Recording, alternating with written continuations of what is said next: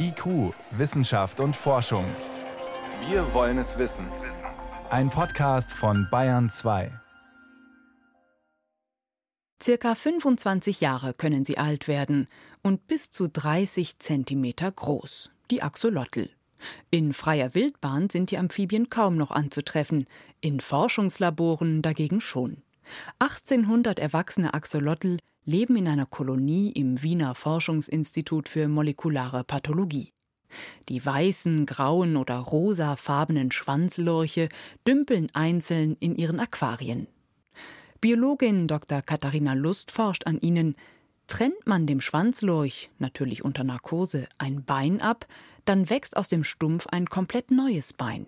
Wenn das Bein abgetrennt wird, sind mehrere verschiedene Zellarten betroffen, zum Beispiel Nervenzellen, Muskeln und auch Knochenzellen. Und Axolotl können alle diese Zellentypen neu regenerieren. Für den Wachstumsmechanismus ist eine besondere Zellart verantwortlich, die Fibroblasten. Und die Fibroblasten können nach einer Verletzung sich in Vorläuferzellen verwandeln, die dann alle möglichen Zelltypen, zum Beispiel Knochenzellen, regenerieren könnten. Und das funktioniert im Menschen leider nicht. Genau deswegen wollen Wissenschaftler hinter das Geheimnis des Axolotl kommen. Sie hoffen, ihre Ergebnisse irgendwann auf den Menschen anwenden zu können. Wir wollen zum Beispiel die Frage stellen, hat Axolotl bestimmte Zellen, die nur Axolotl besitzen?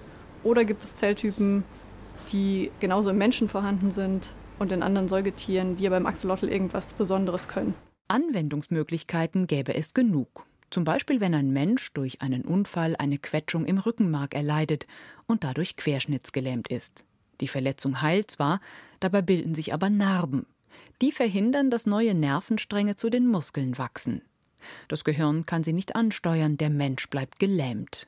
Beim Axolotl ist das anders. Was wir wissen ist, dass die Zellen, die im menschlichen Rückenmark Narbengewebe bilden, im Axolotl keine Narben bilden und jedoch neue Nervenzellen zum Beispiel erstellen können. Und dadurch, dass auch keine Narbe vorhanden ist, können Nervenstränge auch über die Verletzungsregion hinauswachsen und sich wieder verbinden und die Funktionalität des Rückenmarks herstellen. Welche Gene dabei welche Rolle spielen, das hat ein amerikanisches Forscherteam in einer Studie herausgefunden. Bestimmte Genpartner spielen so zusammen, dass beim Axolotl perfektes narbenfreies Gewebe wächst. Das Entscheidende bei dem Forschungsergebnis, diese Gene gibt es auch im Menschen, sagt Dr. Tatjana Sandoval Guzman. Sie forscht am Zentrum für regenerative Therapien in Dresden am Axolotl.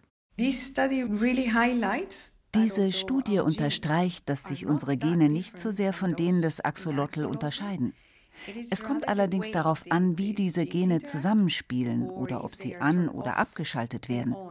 Genau das kann das Ergebnis beeinflussen, von einer Heilung bis zu einer kompletten Regeneration. Es ist ein großer Fortschritt, dass man das jetzt weiß. Tatjana Sandoval Guzman hat sich auf das letzte Fingerglied, die Fingerspitze, spezialisiert. Wird sie durch eine Verletzung abgetrennt, können Menschen, genau wie Mäuse und Axolotl, sie perfekt ersetzen. Aber nur im äußersten Segment. Verletzt man sich allerdings in einem Bereich des Fingers, der näher am Körper ist oder in einem anderen Segment, dann schließt sich die Wunde und vernarbt. Es gibt aber keine Regeneration. Da ist also ein Unterschied zwischen den zwei Segmenten. Und wir wollen herausfinden, woran dieser Unterschied liegt.